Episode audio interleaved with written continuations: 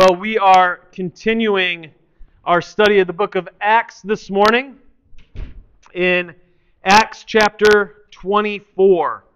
And uh, we are going to do the entire chapter. And uh, don't worry, this one's short ish. So uh, we are going to be in the, in the Pew Bible uh, with these longer and longer passages. Uh, I told Janet, uh, let's just do the NIV um, because if we're going to keep printing the message, uh, we're just we're just going to be using so much paper, and uh, you know, just yeah. So we've got these wonderful Bibles right here that we can go ahead and use. So Acts chapter 24. Uh, if you recall last week, and kind of where we are at, uh, Paul has been transferred to Caesarea, and uh, he is now going to be face to face with this guy named Felix. And no, he's not a cat. Uh, he was a Roman uh, provincial governor type dude. So uh, we are going to pick it up here in Acts chapter 24.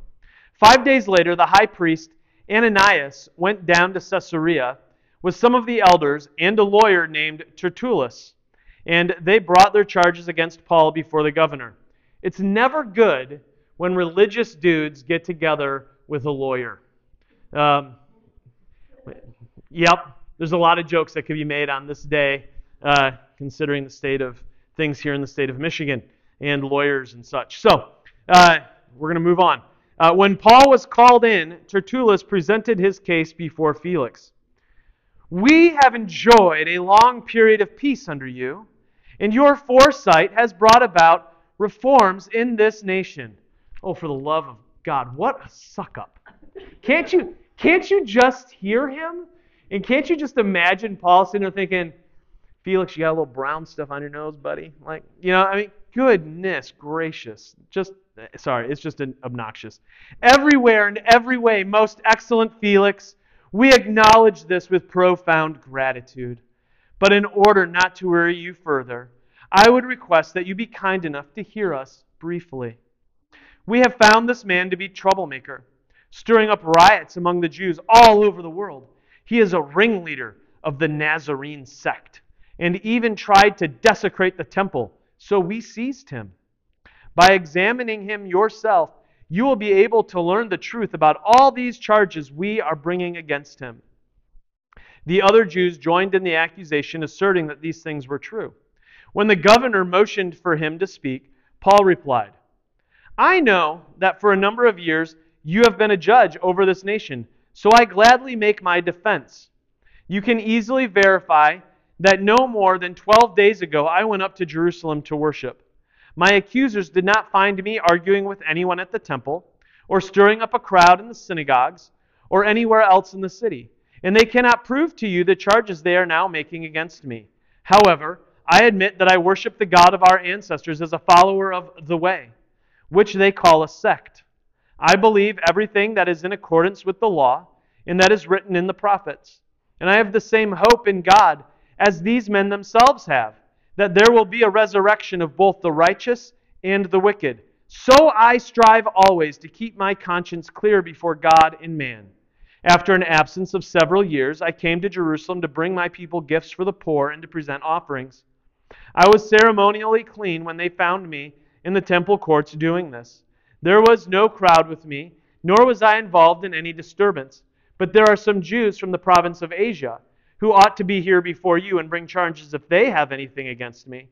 Or these who are here should state what crime they found me in when I stood before the Sanhedrin unless it was this one thing I shouted as I stood in their presence. It is concerning the resurrection of the dead that I am on trial before you today. Then Felix, who was well acquainted with the way, adjourned the proceedings. When Lysias the commander comes, he said, I will decide your case. He ordered the centurion to keep Paul under guard, but to give him some freedom and permit his friends to take care of his needs. Several days later, Felix came with his wife Drusilla, who was Jewish he sent for Paul and listened to him as he spoke about faith in Christ Jesus. As Paul talked about righteousness, self control, and the judgment to come, Felix was afraid and said, That's enough for now. You may leave. When I find it convenient, I will send for you. At the same time, he was hoping that Paul would offer him a bribe. So he sent for him frequently and talked with him. When two years had passed, Felix was succeeded by Porcius Festus. But because Felix wanted to grant a favor to the Jews, he left Paul in prison. This is God's word. So, what is going on with Paul? Well, Paul's hanging out, chilling, uh, talking about Jesus with Felix and Drusilla, uh, all because Felix, you know, is looking for a bribe. He wants his palms greased. And Paul could have gotten, so, so we learned that Paul really could have gotten out of this situation relatively quickly if he had just done what everybody else does, which is basically said, So, Felix, how much is it going to cost, pal? What is it going to take to get me out of here? Right?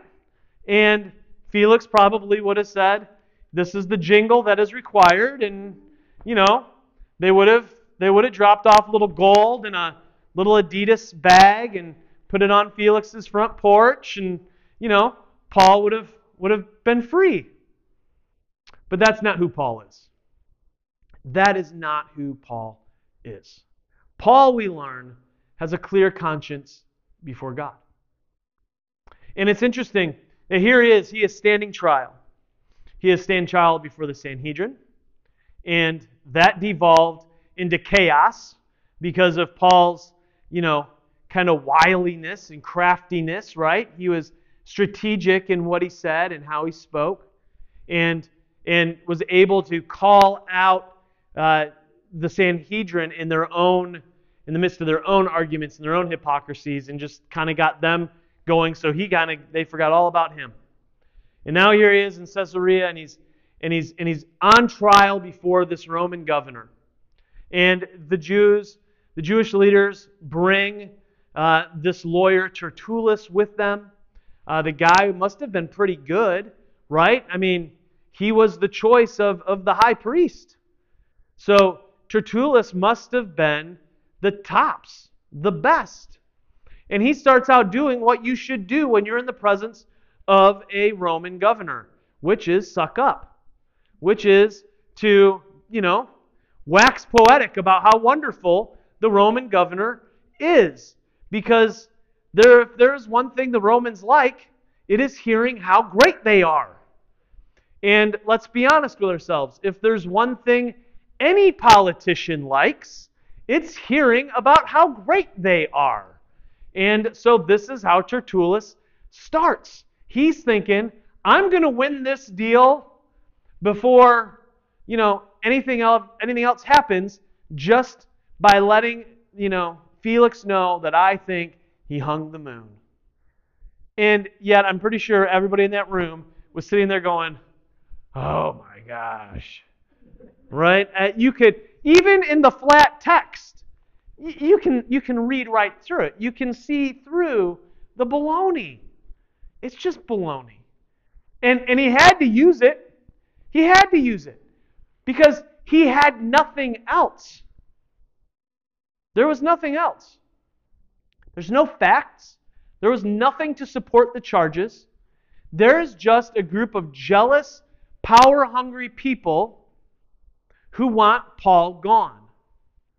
And that's really what it comes down to. That's what a lot of this story has come down to, isn't it? As we read back through, if you go back, why does Paul keep having problems with religious leaders? Because they're jealous. They're jealous. Paul is out there preaching grace preaching mercy, preaching love. And people are going, I want some of that. And so they're converting and they're, they're following Christ. And they're no longer just blindly following the religious leaders doing whatever it is they tell them to do. And so that, that made them all so, so jealous. So jealous that they trump up false charges and are trying to get Paul crucified. This is let's let's not mistake what's going on here. This is the goal to crucify Paul. To get him out of the way.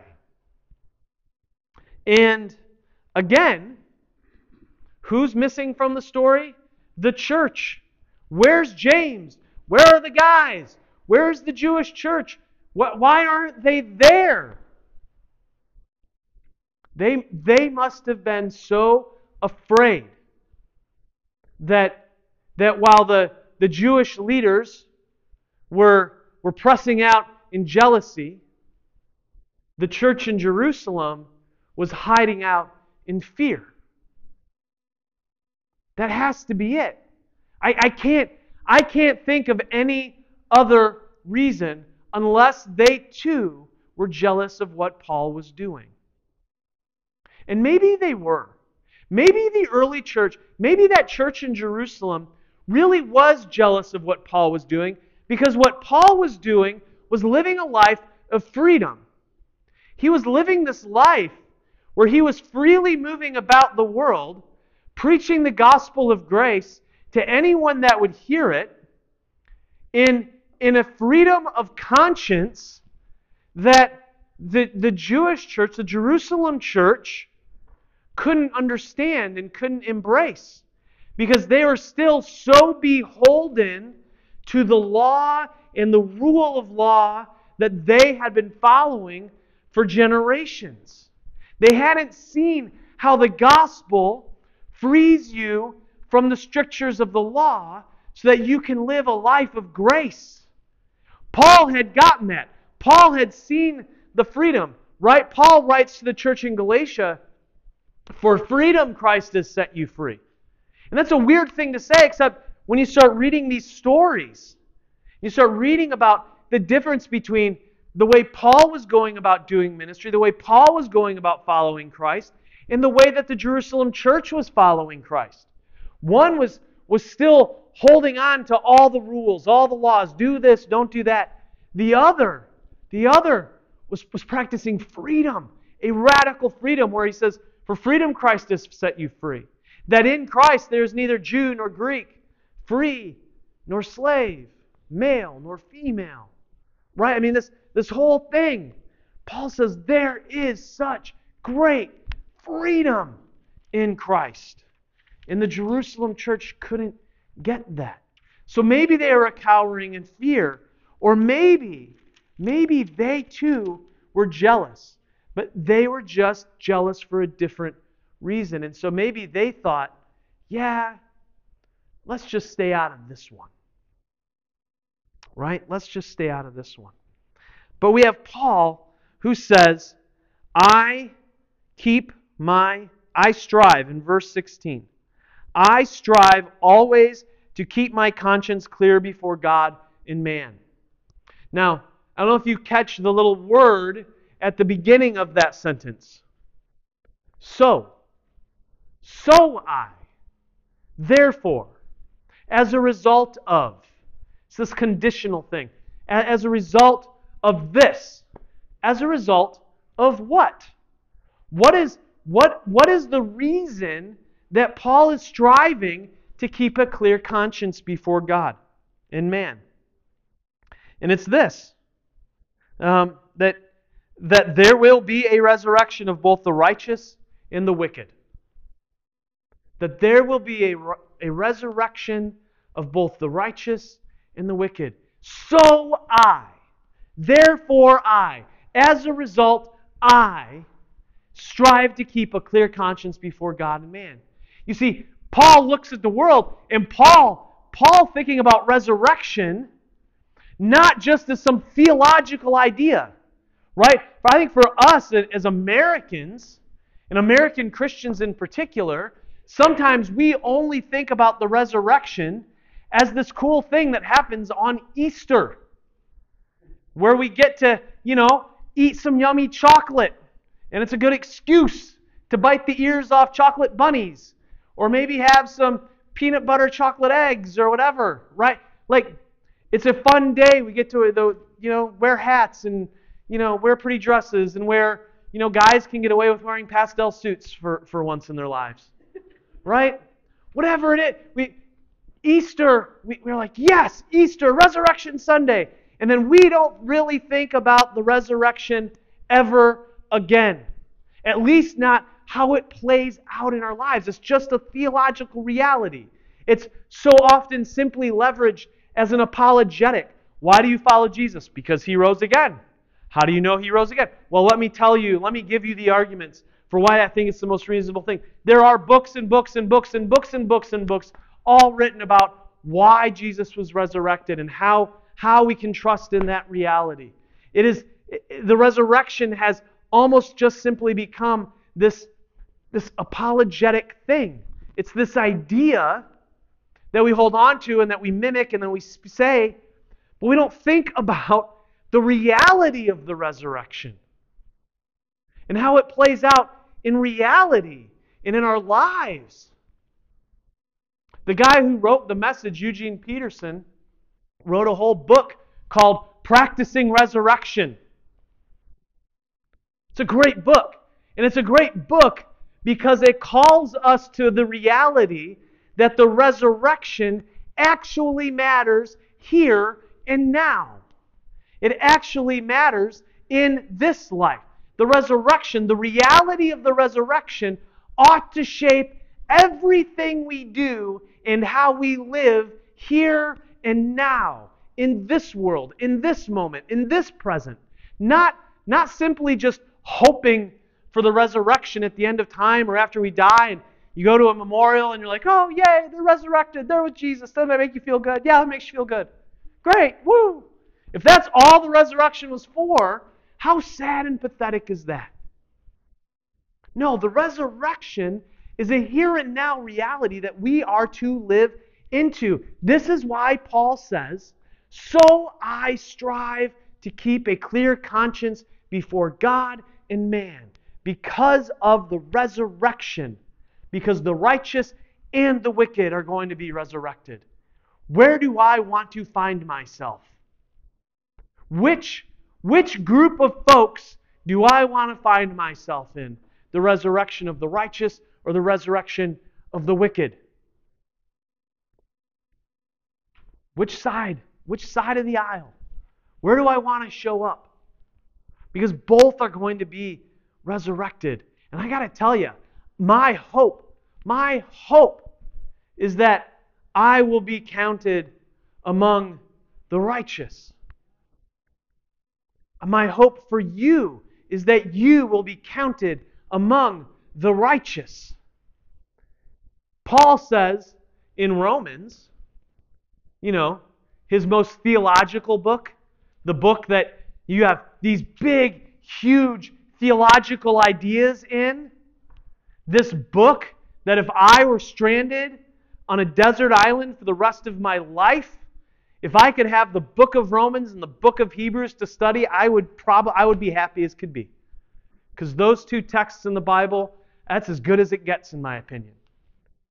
And I, you just can't plumb the depths of them. You can't get to the end. That's why that's why people are still writing books on those two books. And they're going to keep writing books on those two books. There was there are, as far I think there are two new books on Romans from two of the leading theologians in the world that were just released in the last month because Romans is that big of a deal. And in Romans, what does Paul say? Paul says basically this At the resurrection, our consciences are going to judge us. He says in Romans 2 their consciences will bear witness for and against. So, what does Paul strive to do? He strives to keep a clear conscience. He strives to keep a clear conscience. And it, and it is because of the resurrection. The resurrection shades everything we do. Living every day knowing that you will be resurrected. Knowing, knowing that you will be resurrected as righteous or wicked. One of the two. How are you living today? Do you live with integrity? Do you live every day with a clear conscience? Do you come to the end of the day and think, I feel good about how I lived today? Because that's what Paul is saying. He's saying, at the end of each day, what do you say about your own conscience? This is why throughout the history of the church, you had, you know, you had you had this this constant wrestling early in the in the history of church was, you know, I don't want to die in sin. Have you heard that phrase before? I don't want to die in sin. I don't want to die with a mortal sin. I don't I only kind of want to be practicing some venial sins and you know not that bad of sins, but just, man, I don't want to do any real bad sins. Right? Because there was this idea of ah, resurrection's real, man. Where's my conscience at? Better go. I better get to confession. Better get to confession each night before I go to sleep. Because I want to make sure that's clear. I want to make sure the chamber's clear, man. Let's let's keep it good. You see, and we look back at some of that stuff and think, they're so silly. They just didn't understand. They didn't understand that Jesus for, fully forgave us. They didn't understand grace. You see, when we, in Christ, right, we get grace. And grace wipes the whole slate clean, right? I mean, it's, it's the Teflon. We're now Teflon. Sin no longer sticks to us. This is, this is, what, this is what we're taught. And that's true. In Christ, we are perfectly forgiven. In Christ, all of our sins have been removed from us for as far as the east is from the west. In Christ, we can have absolute certainty that we are going to spend our resurrections with Christ. Why? Because of the resurrection. The problem is, for some of us, that has now given us this place where we're like, I don't have to worry about my conscience. I don't have to worry about anything. I'm good, man. I can go sin all I want. I'm Teflon. I'm Teflon. I can go out in, in the middle of, you know, in the middle of New York and I can murder somebody and I'll still go to heaven. Nah, I don't know. I don't know. Maybe. But is that how you really want to go through life? Do we want to go through life with a conscience that is weighted down, that is bearing down on us, that robs us of the joy of resurrection? You see, knowing that we are going to be resurrected, knowing that in Christ there is grace, knowing that in Christ we are going to spend eternity with, with, with God is wonderful. But if it doesn't shape and inform our reality today, then we are missing out on the joy of our salvation. This is why when you read the Psalms, you see things like, Restore unto me the joy of my salvation. Right? Because resurrection shapes it all. When you have a clear conscience, you go through your day a little lighter, don't you? You just kind of, things are a little better. That's why, you know, lying. Lying doesn't work well because you're always wondering where you're at in the context of the lie. Who do I what do I need to say over here and what do I need to say over there? I mean, we've all been teenagers. We've all done the lying thing. We've all learned our lesson. Right? It never works out. The conscience weighs you down. So we try to keep a clear conscience because of the resurrection. And if our consciences are clear, then we live life with joy. Here is Paul standing before a governor of Rome. No fear, no worry. Notice Paul doesn't suck up. Paul simply states a fact in his defense, right? You've been ruling things for a long time. Now let me make my defense. He doesn't need to suck up. He has no he doesn't need to do a sales job because his conscience is clear. It's like, hey, justice will reign. My conscience is clear. Let's go. I know what I've done. I know how I've lived. I am free because my conscience is clear. Because I am living every single day in light of the reality of the resurrection of the righteous and the wicked, and I know where I want to be, and I want to live a life that is light I want to live a life that is full of the joy of my salvation. This is what happens when we yoke ourselves to Jesus, right? He says, Hey, my yoke's easy and light. Come on, yoke up with me. Get in here with me. Put your arms around me. Because I, it's easy and light when you walk with me. How is that true? You know, so many times we use that idea of Jesus is with you as a judgy kind of thing. right? Don't go sinning because Jesus is watching. How is that easy and light? That sounds terrible. That sounds like you got somebody staring over your shoulder just wagging their finger all the time. But the deal is, is, is when we live in light of this resurrection, we live in light of the reality of Christ with us, Christ in us, then and so we live that so that our consciences are clear. And when our consciences are clear, it is a joyful, easy, light life. So, my friends, how are you living? When you come to the end of your day, when you are laying in bed, is your conscience clear? Are you able to look at yourself in the mirror and say, and say, yeah, I'm good. My conscience is clear. Or do you have things that are weighing on you to where your conscience isn't clear? Where you are like, oh, maybe I shouldn't have said that thing. Maybe I shouldn't have said that thing to that person in that way. Maybe I shouldn't have flipped off that person who cut me off on 23. Maybe I shouldn't have done that. Right? I mean, not that anyone's done that. Not that anyone in this room has ever muttered under their breath, you know, about that rude person at the, in the grocery store line, or about that football coach, or about that football program, or about that thing or that deal. None of us have ever done any of those things. Where are our consciences? Are they clear? Are they good? Because we are called to live in light of the resurrection of Christ every single day in the here and now. It's not just some, some pie in the sky hope for the future. The resurrection of Christ shapes our lives now, all the time, every moment of every day. And so we strive to keep our consciences clear so that we might live in light of the joy of our salvation. Would you pray with me?